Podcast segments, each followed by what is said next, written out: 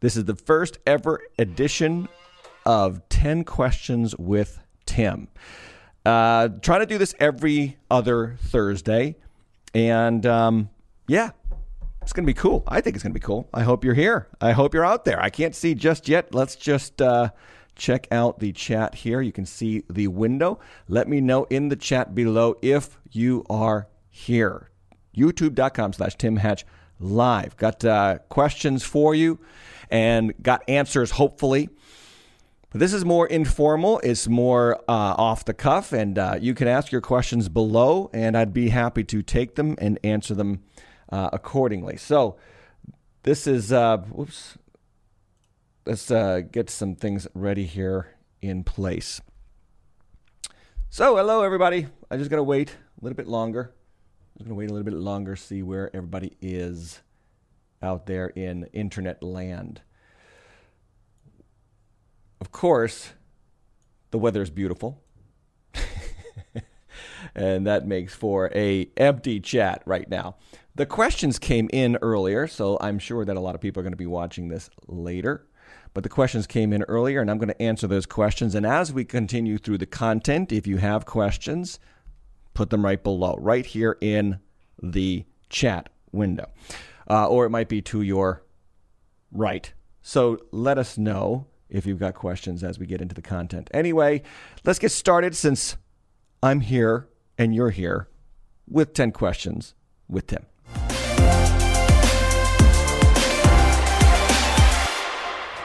Okay, this is an exciting moment. Uh, we're going to talk about your questions for me. Um, and you say, well, what what gives you the right to answer these questions? I've got a lot of ministry experiences, uh, over two decades, really three decades if you count the years I was in ministry before it was vocational.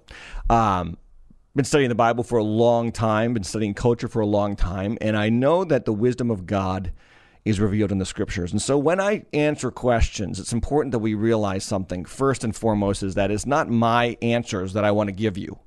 It's not my ideas that I want to present to you today. It's the answers and the understanding that God gives to his people through his word.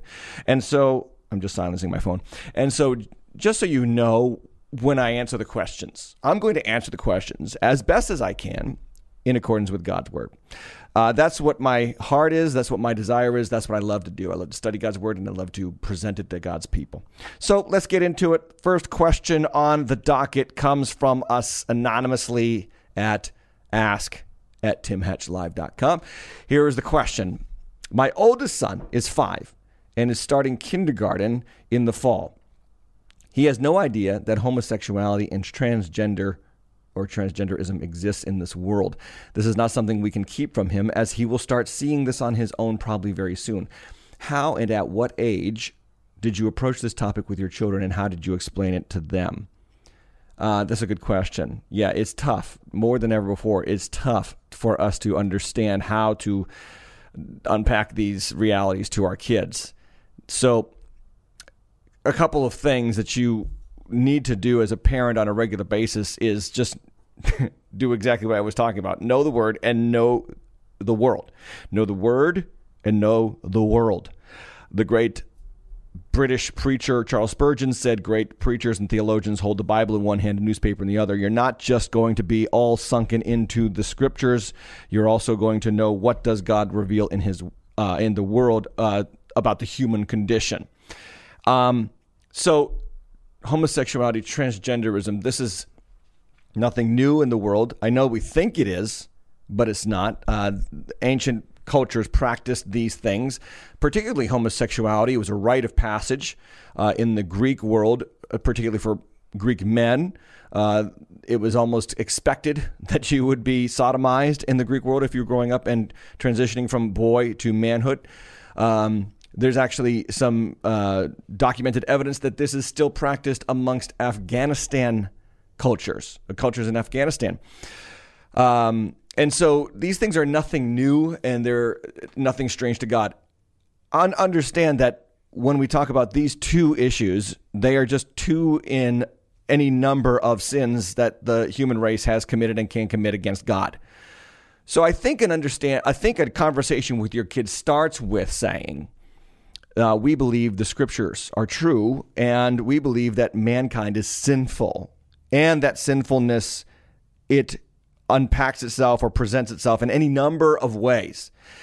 Um, as a Christian parent, we have to be careful that we don't elevate one set of sins that maybe we don't struggle with or we think are particularly damning over any other sins. And that's historically what we've done as Christians. Even the Pharisees and Sadducees did this. They elevated the sin of, um, you know, not tithing and not attending temple above helping the poor and uh, fighting for the widow and the disenfranchised. So I think a, a conversation starts with what is the nature of sin? The nature of sin is to reject the authority of God. This plays itself out in every facet of our lives how we handle our money, how we handle relationships, whether or not we forgive, whether or not we love our neighbor. And the heart of sin is putting us in the center of the world. The heart of sin is saying we are the most important thing on the face of the planet.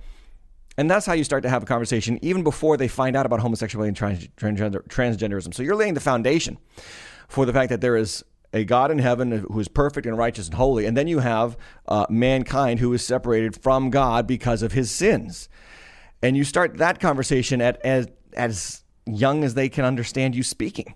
you know, uh, I remember the first time that I led my my son in the sinner's prayer. I'll, I'll never forget. What did he say? He said something so funny. He said the sinner's prayer, and then I asked him, and I said, "How do you how do you feel?" And he said, "My belly hurts." You know, it was something you know kiddish. Um, but anyway, it was really fun to do that with my child. But you have these conversations with a child that are that are I would call them uh, macro level questions, and then you can deal with micro level issues under that question. So then, when when homosexuality comes to their attention, either through you, and hopefully it is through you, and not through the media, because you need to have authority over what your kids are watching. You need to have authority over what they are reading. You need to have authority over where they are spending their time and who they are spending their time with. And so hopefully you're the one that broaches the subject with them. And then you show them from the scriptures that the issue is not homosexuality. The issue is disconnection from God because of sin. The issue is not transgenderism. The issue is that all men are separated from God because of sin. And because of our separation from God, we tend to act very anti God. Homosexuality is the rejection of God's authority over sexuality. Uh, transgenderism is uh, rejecting God's authority over gen, uh, over biology and our uh, sex, and we are rejecting and resisting Him. We do this through everything else that we do as sinners. Then point them to the Savior, point them to Jesus Christ. Um, so you're very right in saying that you cannot keep this from him. At some point, they're going to find out about it, and I think they're going to find out earlier than ever before, and it's going to get earlier and earlier and earlier as the um, the progressive secular movement continues to, you know, dominate education and dominate especially elementary ed uh, educated uh, kids. I read yesterday a school in Washington was handing out uh, pamphlets to 11 year olds on um, how to have sex and how to say no to having sex and how to put a condom on and you don't need your parents' permission to buy a condom. I mean, the sexualization of minors is a serious problem in this culture, and the more we in- celebrate. The more we embrace, the more we almost make as if it's the preferable lifestyle. This, this, this, oh, oh, oh, this overwhelming sexualization of the human race. Like, not everything is sex uh, sex is a very small part of your life, but but this culture, you know, secular Western culture has made a god and an idol out of sexuality so so much that it has become the very core of our identity. And then I think that's what you do is you you constantly build in your child who an identity of who they are in Christ. So it's not about hey don't do that don't do that. It's about hey here's who you are and here's who we are as a family. We are Christians. We honor God with our lives. Yes we sin. Yes we make mistakes. But He is author- He is the authority over our lives. I'm taking our church right now through the first three chapters of Ephesians because the first three chapters of Ephesians deal with who we are, and then the last three chapters of Ephesians deal with what we do. And and so often as, as Christians, we think that Christian discipleship starts with telling people what to do when it really begins with telling people who they are. And so I think a lot of this, I, am kind of circling the wagons around this, the answer here, but you've got to have a, a, a whole life approach and a whole uh, biblical theological approach to every issue of crazy out in the world. God is in charge. We are not. God is holy, we are not. God sent his son Jesus Christ to die for our sins. We receive him into our lives to repent. We repent and receive him into our lives as Savior and Lord. And then we and then we repent from the the sins of our lives. And then we talk about who we are in Christ. See, identity is only available biblical identity is only available to those who repent of their sins and turn to faith in Christ Jesus. So there, there there's a, all that long answer to a great question. I hope that helps, but I think big picture is teach them about the nature of sin, teach them about who they are in God, and then bring up these subjects before the public school system does. Okay? Thank you for your question. Great question. Question number one. Let's go to question number two. Uh, here's the question how should Christians respond to the call for justice? While Absalom was using the issues slash complaints of the people to get power for himself by appearing empathetic, his actions don't invalidate the claims the people had brought. Shouldn't our response be to address the issues presented and work to resolve the underlying issues? Okay, this was actually given by Eric, who did not want to remain anonymous. So if you don't want to remain anonymous, I'm going to share your name on the episode. Thank you for the question, Eric. And uh, full disclosure, Eric was one of my young people when I was a youth pastor. Thanks so much for the question. Love it. Hope you're doing well, Eric. Love you. Love your family. So you got a great question here because I, I know you're referencing from these past two weeks in our talk on the life of David about Absalom using the issues and the complaints of the people to get power for himself. Well, that's really the issue there. The, the, the issue here uh, that we were trying to present is that, that, that underlying Absalom's feigned interest in people's justice was a quest for power.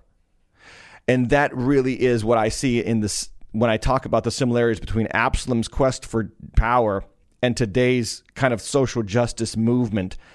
I see it. And again, this is how I see it. People may see it differently than me.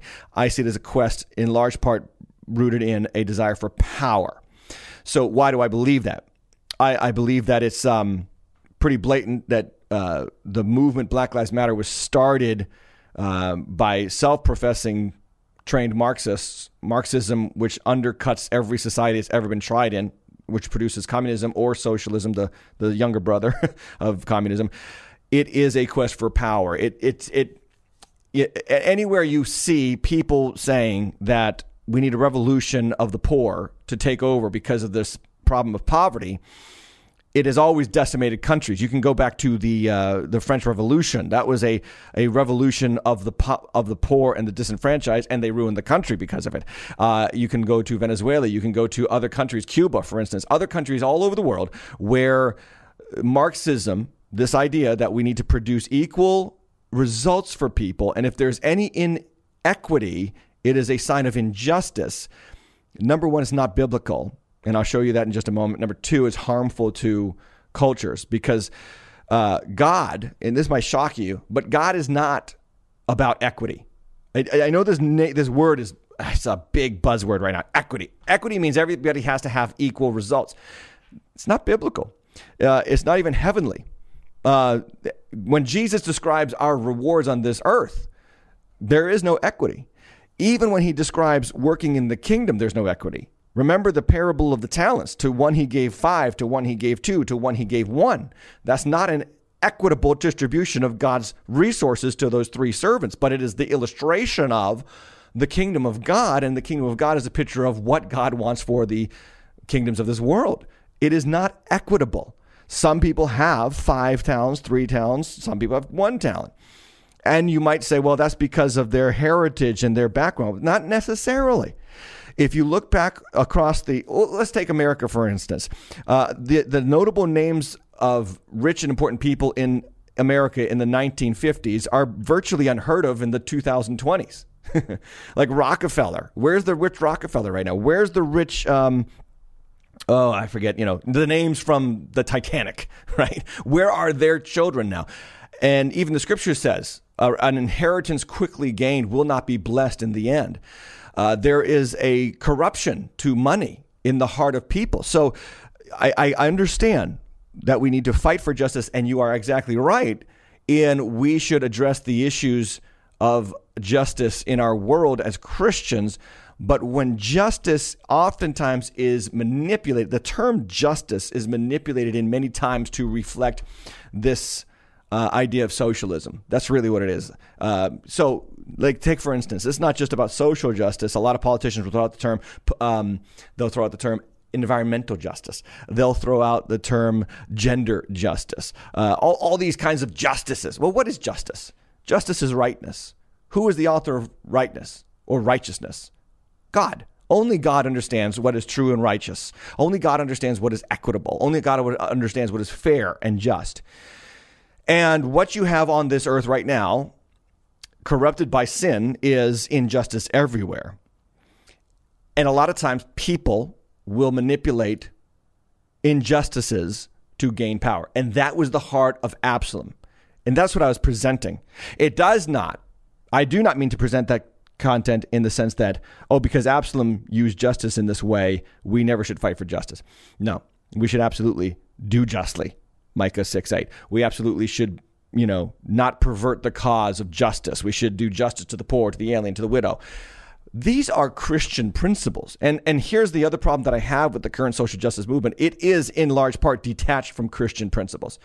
Uh, Black Lives Matter started with the expressed intent to separate itself from the Martin Luther King Jr. age of let's root this in the gospel, let's root this in the Christian faith. They deliberately separated out the Christian faith from the Black Lives Matter movement.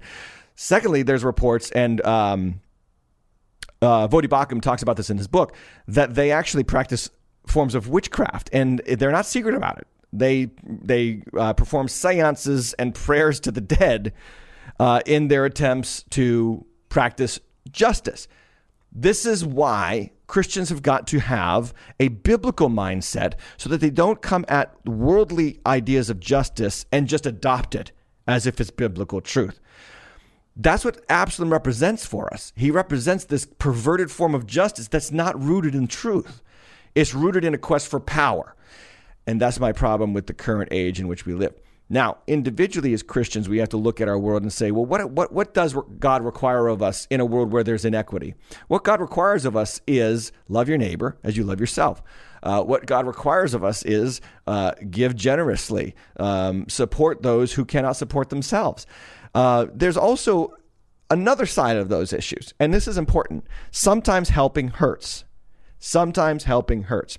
I bring you back to Voddie Baucham's book, and I hope you read Voddie Baucham's book, Fault Lines, because in the book, he actually underlines or lists all the governmental organizations that are devoted to racial equity that have already existed since the 1960s. And the size of the federal government and its budget to produce equality of outcomes is already enormous.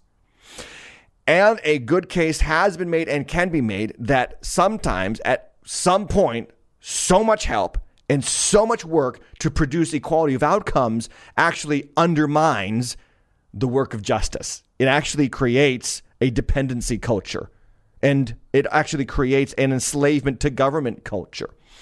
I take you back to, um, I think Ronald Reagan said, a government who is big enough to provide everything that you need is also big enough to take it all away.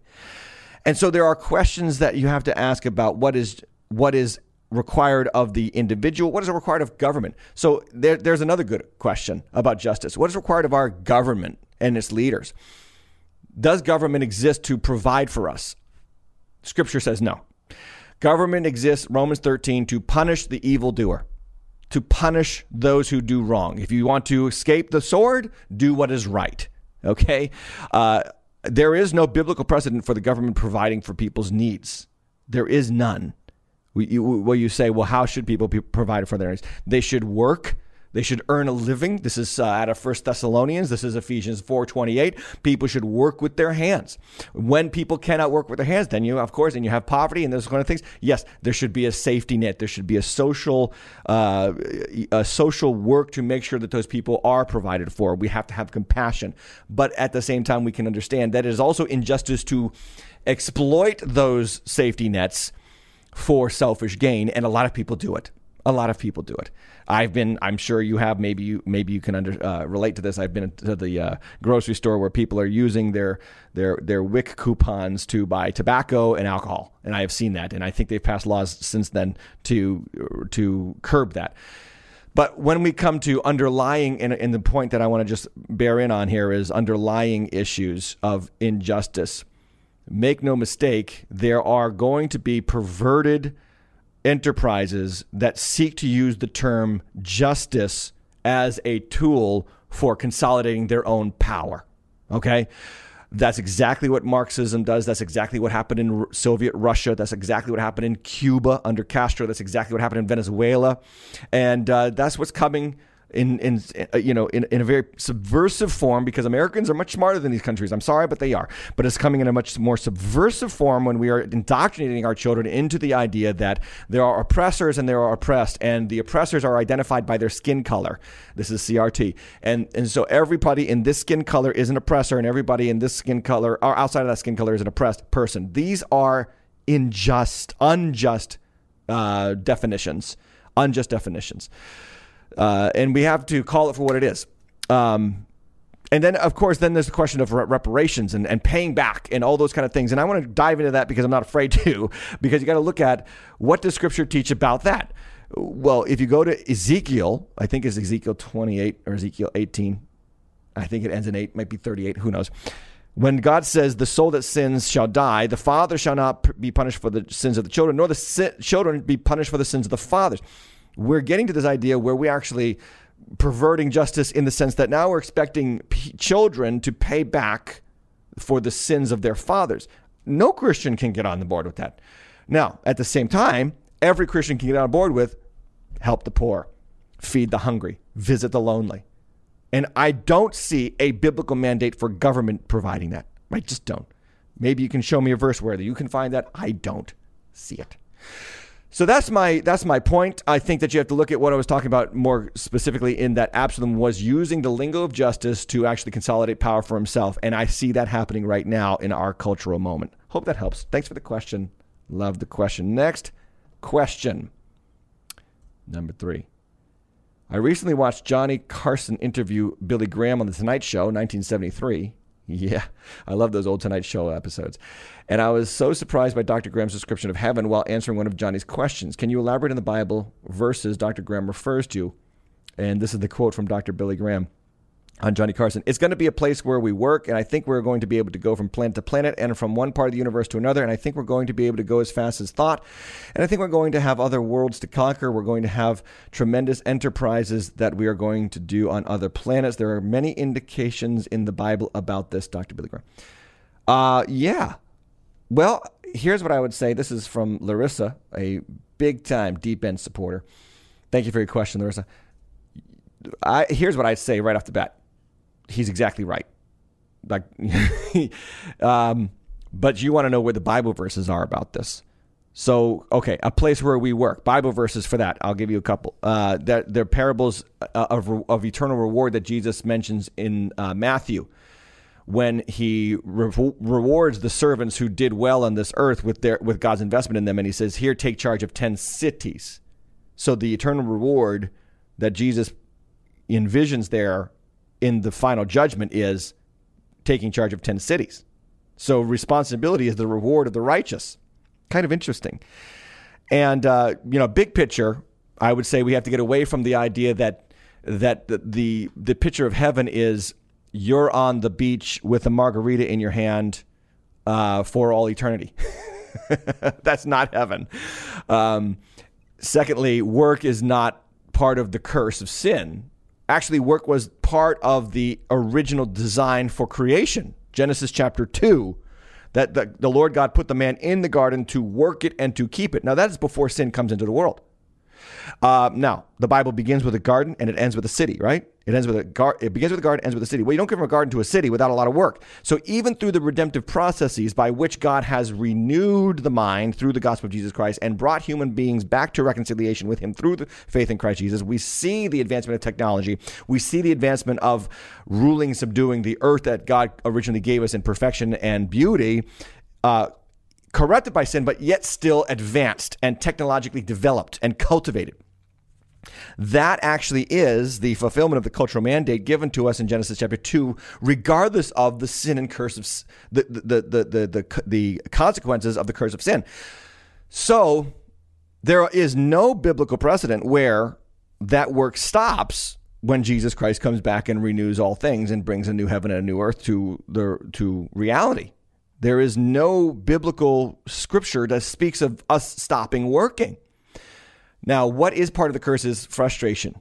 We are we are frustrated in our work, and so the frustration when when when God um, curses man, He says, you know, you, you curses the ground because of you. Thorns and thistles it shall produce for you, and to dust you shall return because from dust you came. So the sweat of your brow you shall produce, and it's going to be hard. And then women are going to bear children with pain. And so we see that the frustration of our work is part of the curse. Then he also says, uh, let me address going from planet to planet. I think what he's basing that on is that Jesus himself is alive and in the flesh somewhere. And he's not currently in this room in the flesh, at least as far as I know. And he's not in your room. He is somewhere though, because he didn't give up his heavenly body. He had a resurrected body. And if you read the narratives of the resurrection reality of Jesus, he goes from place to place. He pops in, he pops out, he walks through walls. Uh, he appears at one moment with the men on the road to Emmaus, and then the mo- next moment he's in the room with the disciples, and then he disappears and he reappears. And so I think that's the precedent on which Billy Graham builds that statement. Uh, and then from one part of the universe to another, I believe is just because the whole of creation is going to be renewed and and explored in the in the heavenly realm. And then uh, he says, I think we're going to be able to go as fast as thought. Again, that kind of under uh, uh that I already t- spoken to that. And I think we're going to have other worlds to conquer. I 100% agree with that. And we're going to have tremendous enterprises on other planets. Yes, many indications because the heavens are going to be restored. The heavens declare the glory of God, uh, and on this earth we have the promise that the that the the knowledge of God shall cover the earth as the waters cover the sea.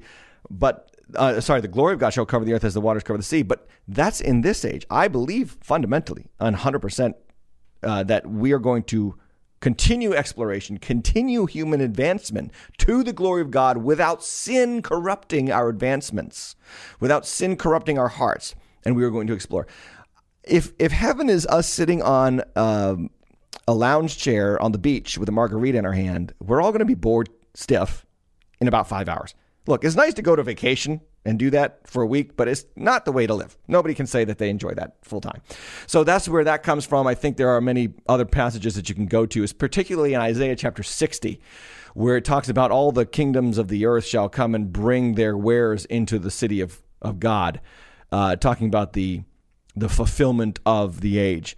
So you've got a lot of Bible verses. I don't have the chapters and verses for you, but I know where you can find them. The narratives of Jesus' ascension, uh, resurrection and then ascension, uh, Revelation chapter 20, 21, 22, and Isaiah chapter 60. Check a, take a look at those. I hope that helps. And thanks for the question. And won't it be fun? Won't it be fun to visit Venus for the weekend? All right. Question number four.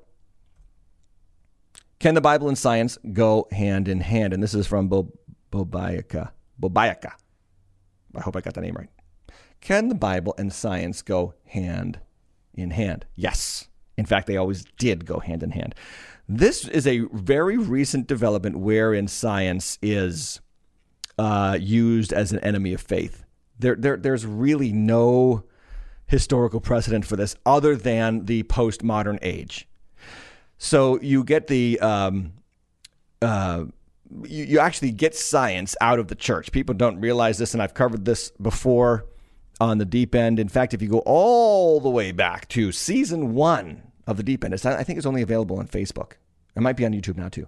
Season one, like part two of First Corinthians, when we talk about is is uh, biblical Christianity for idiots or stupid people, and the answer is absolutely not.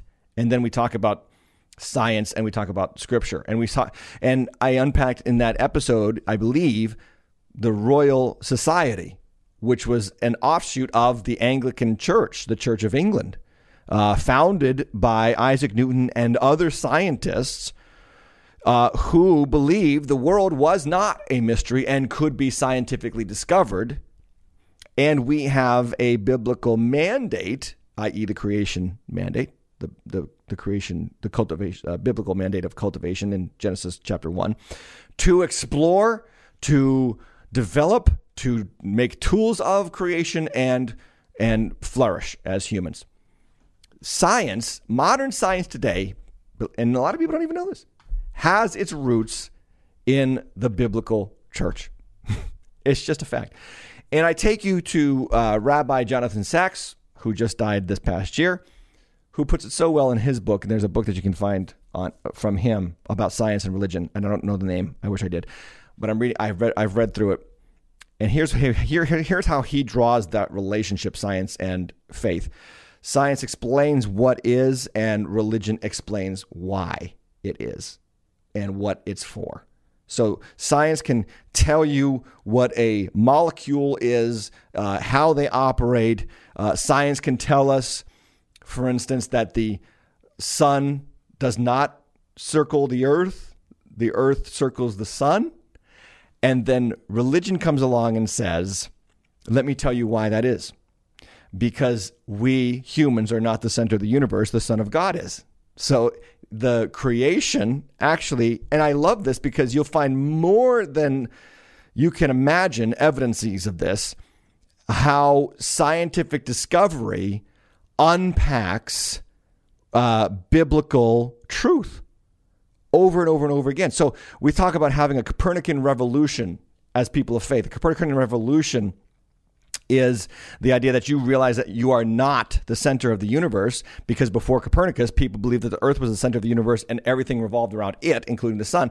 And, and Copernicus comes and says, no, that doesn't work. The science doesn't work that way. Actually, we revolve around the sun. And they persecuted him. I think they tried to kill him for it. And so the Copernican revolution is to say, I am coming to the realization that I'm not the center of the universe. God is the Son of God. The Son of God is the center of all things, and I am made to revolve around Him, not He around me.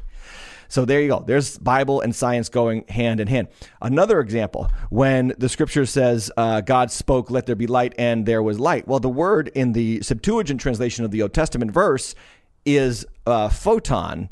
Uh, light bursts out and exploded into space and scattered. Well, if you read the narrative of the Big Bang Theory, that's the exact description of the Big Bang Theory that there was a sudden explosion of light and photon particles scattered into space. Just, I love when the Bible comes together with science because it happens again and again and again. And if you follow me on Twitter, by the way, at Tim Hatch Live, uh, I usually find these on a regular basis and I post them for you on how often science and the Bible go hand in hand. Like, let's just talk about abortion, for instance. The abortion debate has to has, centers on one simple question. All right, the the one simple question on the abortion debate is this: Is the child a human being in the mother's womb? Now, when I was in junior high, someone explained to me that that child was just a glob of cells and it wasn't a human being yet. And now, scientific discovery through ultrasound technology, through radioactive vision, uh, we can see into the belly of the mother and in 3D graphic detail understand that that is a human being. It is not a glob of cells. It has a heartbeat at what? I don't know. What how, somebody can tell me that in the comments below really early. It feels pain. Now there's studies showing us that it feels pain at 12 weeks. Um, so it is a human being. Science was wrong. The science that was trying to convince us for the sake of our selfishness that we can just destroy the, the, the, the, the fetus because it's just a glob of cells. Actually, the Bible, which said thousands of years ago, you knit me together in my mother's womb, I'm fearfully and wonderfully made. Uh, science that said, uh, the, the Bible that said in Jeremiah 1 5, before, I, before you were in the womb, I knew you. Uh, the, the, the theology of humanity goes even back before you're in the womb, okay? And science is catching up to that. Science is proving once and uh, time and time again that God was right about these these truths, and this happens on a regular basis. It's really wonderful to see. So yes, long answer to a very short question. Science and Bible can go hand in hand. Okay, question number five. Loved Bonhoeffer, and this is the book I talked about a couple of weeks ago on the deep end. How do you feel about him being a Christian pastor and trying to end Hitler's life? I first thought that I would do the same given the chance, but realized after it makes me no better than Hitler uh, to kill also. All right, well, this is a good question, and I really appreciate the question. Um, I'm not sure who asked it. I'm sorry, I forgot. how do I feel about him being a Christian pastor and trying to end Hitler's life? Personally, I don't have a problem with it. Um, at the same time, reading the book, I realized that it was by divine providence that God kept him from doing it. And I think that that's what God will do with all of his saints. He will, he will in many ways shield them from disastrous activity.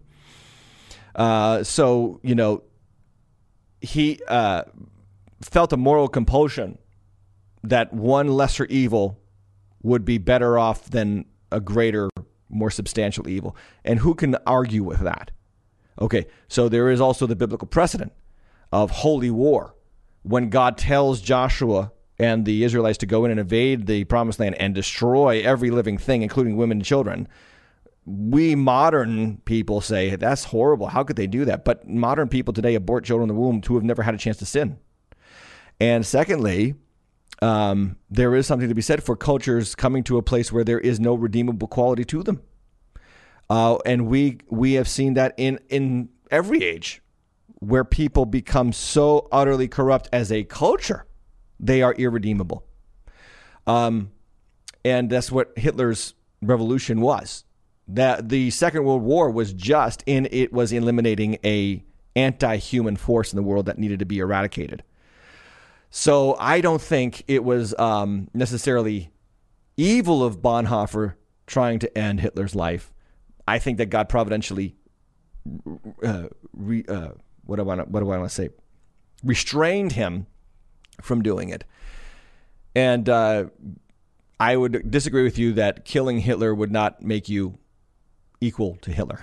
I would definitely disagree with that. Hitler was a madman who was bent on creating a world of madmen who hated every other people group on the planet except the Aryan race.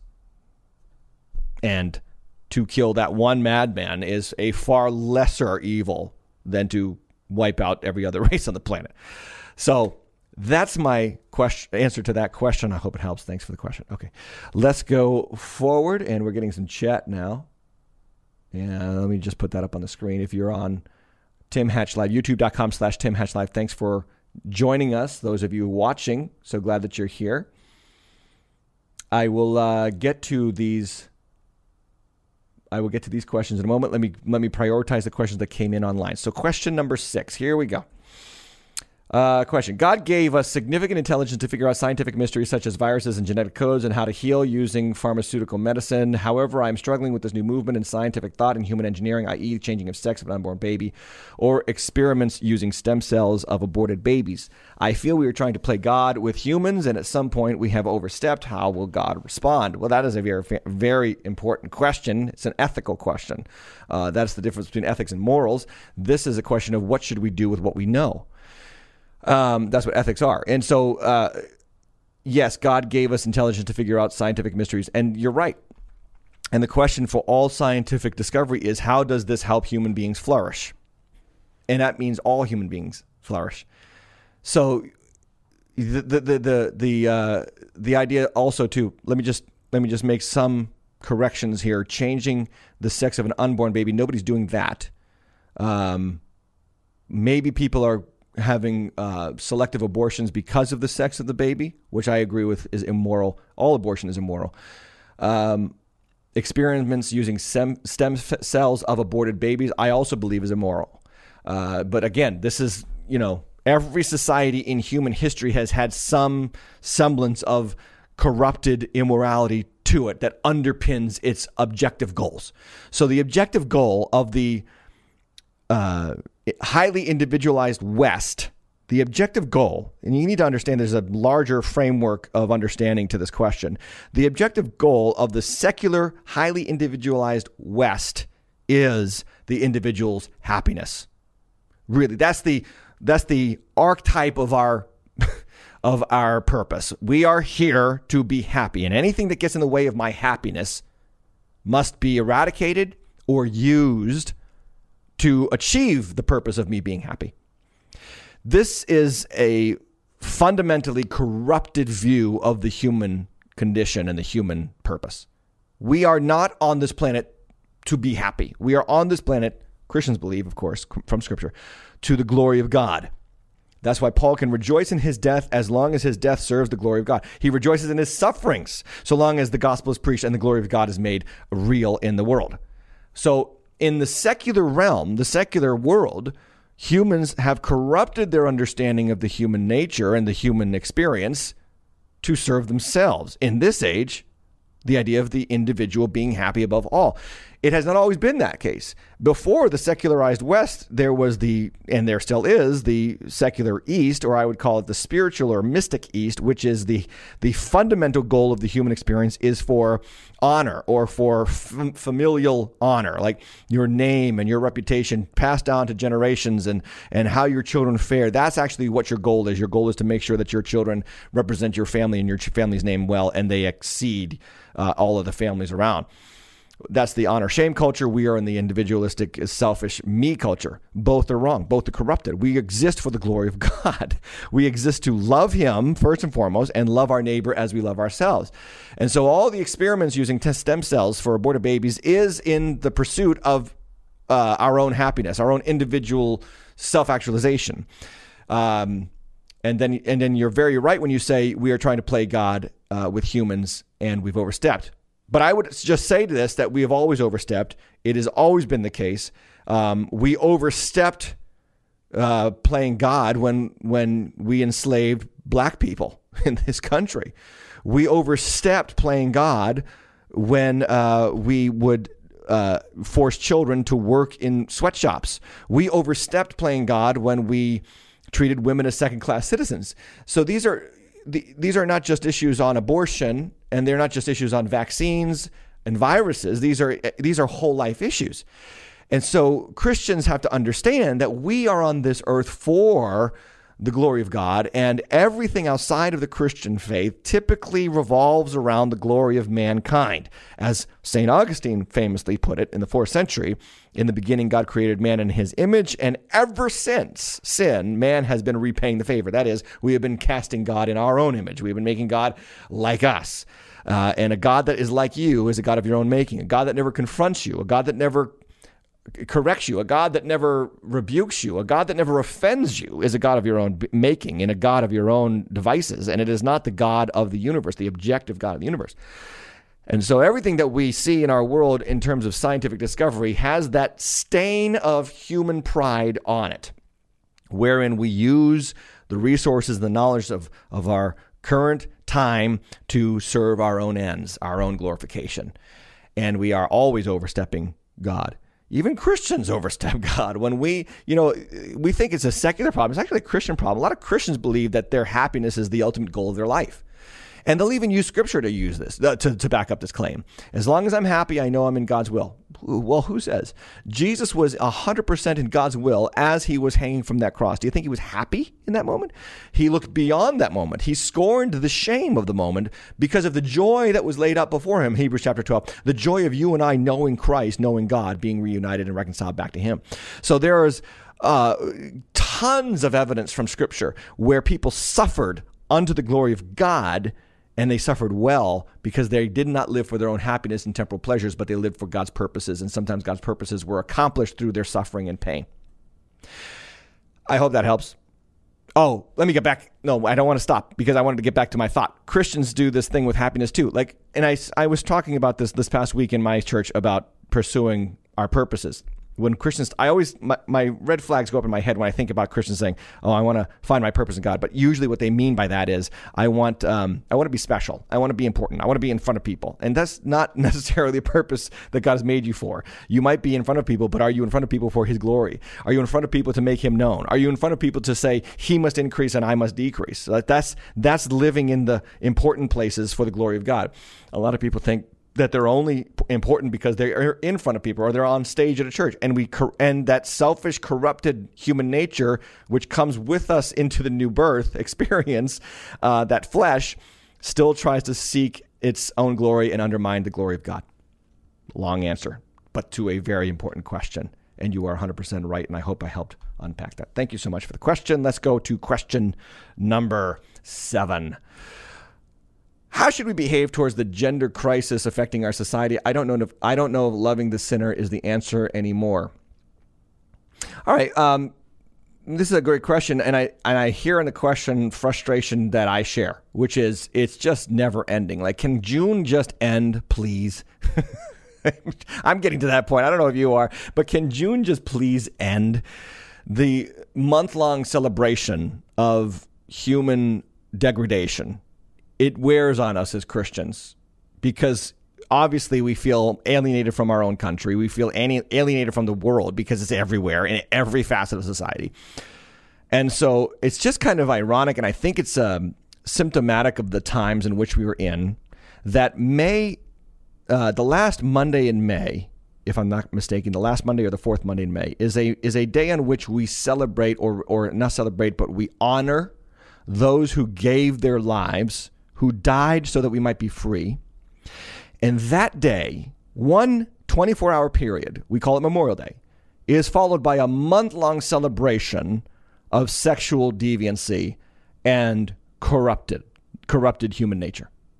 It's just symptom. I think that is a symptom of the times. We are, as a culture, in Romans chapter 1, verse 24. Though they knew God, he, they rejected God and did not worship him as God, but uh, forsook him and worshiped the creation rather than the creator, who's forever praised. Amen. And then God gave them over to the lust of the flesh. We are in Romans chapter 1, verse 24 to 28. That's where we are as a, as a culture right now.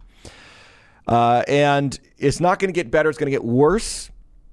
And I would say this maybe, this is going to hot take here, controversial take. maybe it's time for it to get really bad.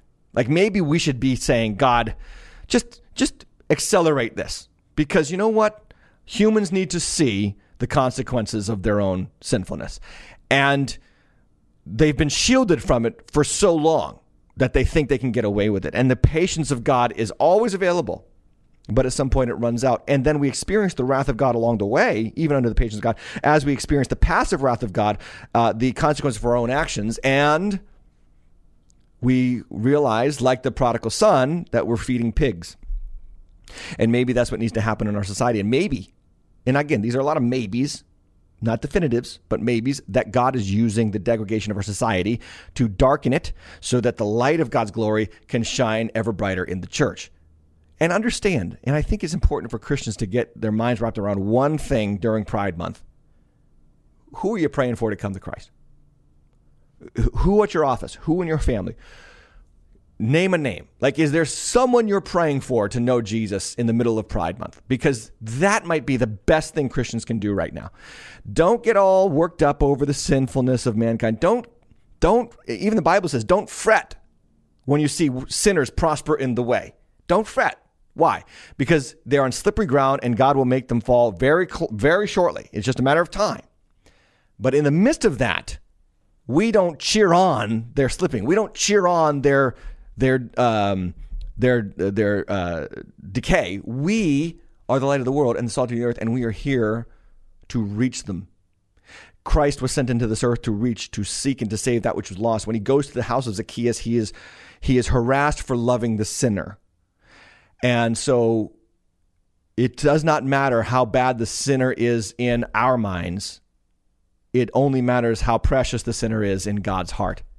And so the answer of loving the sinner, I'm sorry, the solution of loving the sinner is still the answer in that Christ loves sinners. And by the way, as a Christian, we do not acknowledge we are sinless. We acknowledge that we are sinners saved by grace and we continually sin.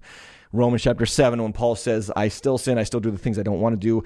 Uh, who will save me from this body of death, wretched man that I am? I mean, he's a man who is very acquainted with the fact that of all the sinners that he's that he knows, he's number one. When you get to Ephesians chapter 3, he says, I'm the chief of sinners, right? Uh, when you get to 2 Timothy chapter, uh, I'm sorry, Ephesians 3, he says, I'm the least of the saints in 2 Timothy 4, a book that he wrote many, many years later, he says, I am the I am the chief of sinners. So he goes from least of the saints to chief of sinners. Like the the the deeper that Paul grows into Christ, the more awareness of his own sinfulness he comes to. That's Christian discipleship. Christian discipleship is not lobbing bombs at secular people saying, How dare you be secular and sinful? Christian discipleship is, God, have mercy on me, a sinner. I need your grace and forgiveness. And then in your love for my sin, for my soul, in spite of my sin, Heavenly Father, would you put a love in my soul in my heart for the sinners that I see in my world who just tend to sin differently than me? So that's how I think we should behave. I think we should stop throwing. Now, you say, well, Pastor Tim, you throw a lot of bombs on the deep end, and I get it. What you interpret as bombs is just me informing you. I am informing Christians. The, the Deep End is a show directed towards Christians. You have to understand that on how to interpret the times in which they live through the Scripture. So I'm not I'm not sitting here on the Deep End saying, "Hey, you homosexuals who don't know Christ, stop being homosexual." That's not my message to homosexuals. My message to homosexuals is, "Come to Christ. Come to Christ. That's it. Repent. Turn to Him." Because if, if someone genuinely comes to Christ, they will follow the shepherd's voice, they will repent from their sin, and they will seek to glorify God in their being even though they will continually fail in many respects. The heart is changed, and the fruit of their lives will transform when the root has been uh, redeemed and brought to Christ. Okay, I hope that helps. Anyway, uh, let's get on with the next question uh, on the screen. Good to have some chat, guys. Keep the chats up. Thank you so much. This is the last question that came in, so I will be going to the chat questions shortly. Question number eight. Some Christian leaders are discussing not allowing people who are openly and more importantly, unrepentantly sinning, leading by leading people down a path that leads to death, abortion, and gayness or homosexuality. Should Christian leaders decide who receives communion? How can they know a person's heart? So this uh, this is from Tony C, an elder in my church. Thank you, Tony, for the question. Uh, the question is: Should Catholic priests deny Joe Biden communion because he is so pro abortion in his policies. And this is a question for Catholic leaders because their understanding of communion is different than my under, their understanding of the Eucharist is different than my my understanding of communion. There, uh, it's a sacrament for the Catholic leaders, and it is a means of grace. It is a way that you are uh, continually brought closer to God and redeemed. That is not the Protestant definition of the Eucharist or communion table. In the communion table, we come to the table to examine ourselves and to symbolically and physically uh, train our minds and remind ourselves that we are receiving into ourselves the death of Christ so that the life of Christ might be born out of ourselves. So the question then is a theological, ecclesiological, uh, ecclesia, ecclesiastical I try to get fancy with my words, and there I go. Ecclesiastical uh, uh, debate for Catholics to have regarding their view of the Eucharist. And I, as a Protestant minister, I have nothing to say about how they decide to um, play out their theology.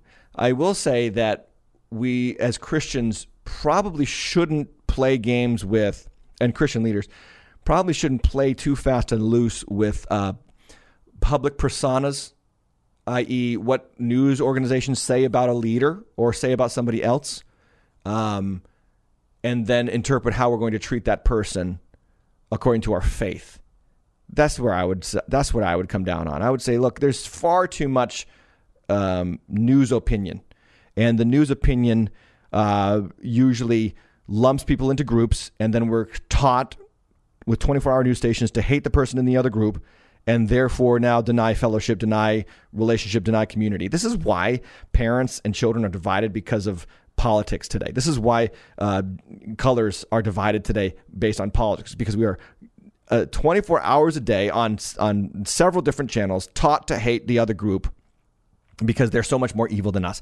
I I see it in that in the life of Jesus when he was brought before the woman caught in the act of adultery and they say the law says stoner what do you say? And he knew that they were putting a trap for him because if he said stoner he would have broken roman law by executing a woman with capital punishment with no authority to do so. And if he had said let her go he would have broken the mosaic law by saying that the which says specifically that the adulterer should be stoned to death.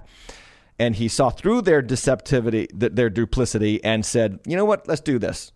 Who doesn't have sin? You cast the first stone and man, it was just a fantastic moment because what does the scripture say? Beginning with the oldest, they start to drop their stones and they leave.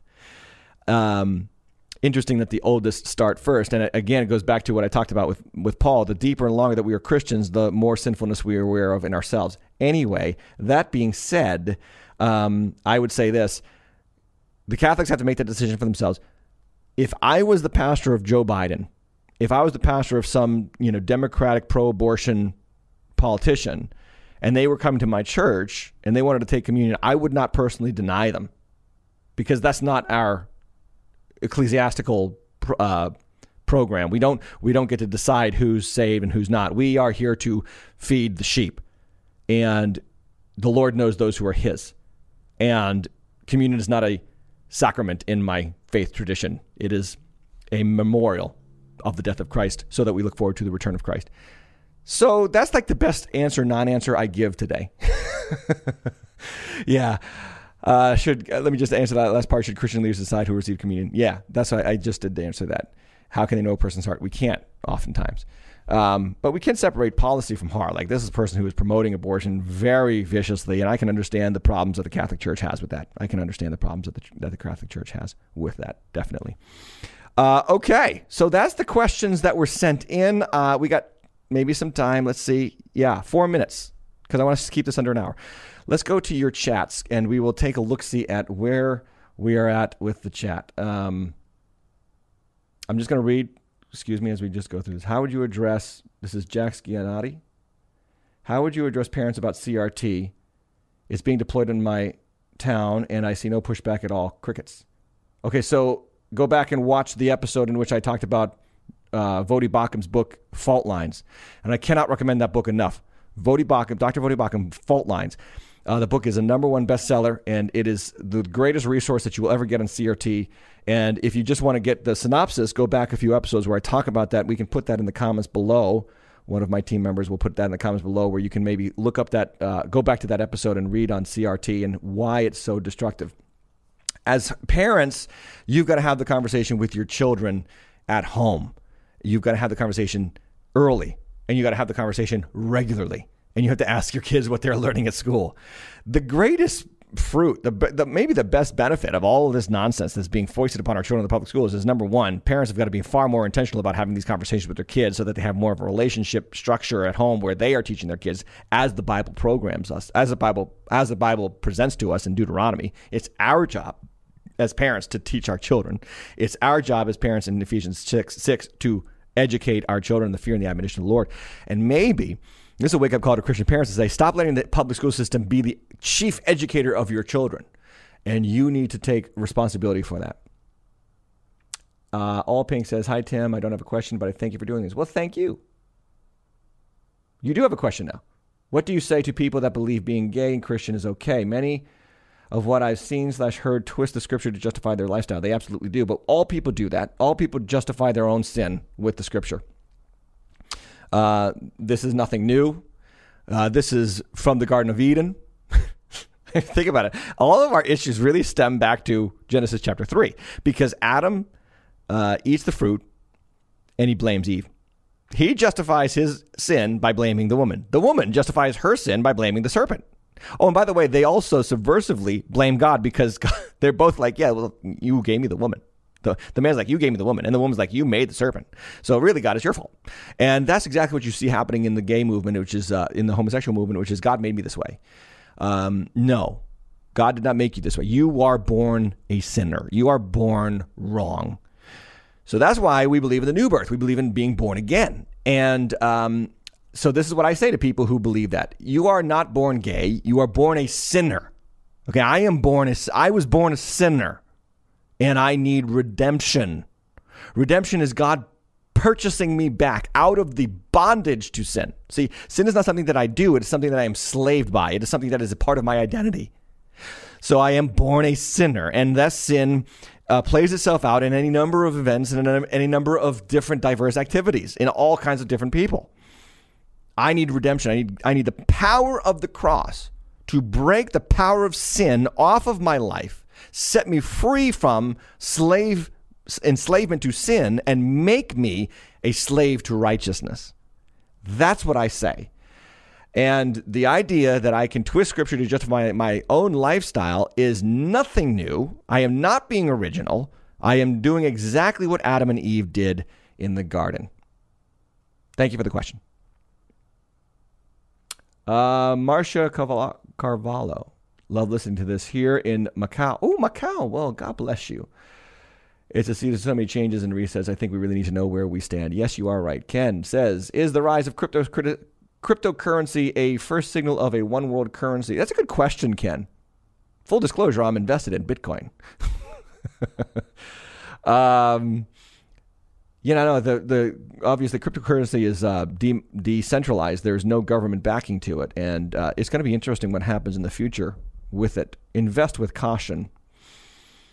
I think there's a lot more other signals of a one world uh, government too than just cryptocurrency. I think you can see that uh, President Biden is the mo- most pro globalist president we've ever had uh, in our history ironically, people don't read. You got to go back and read Washington's uh, farewell address, George Washington's farewell address, who said, "Don't involve yourself in international affairs." He knew. he knew that that would be very costly to America's future, and yet we have ignored that ever since he was president. Of course, everybody calls him racist now, so what does he know?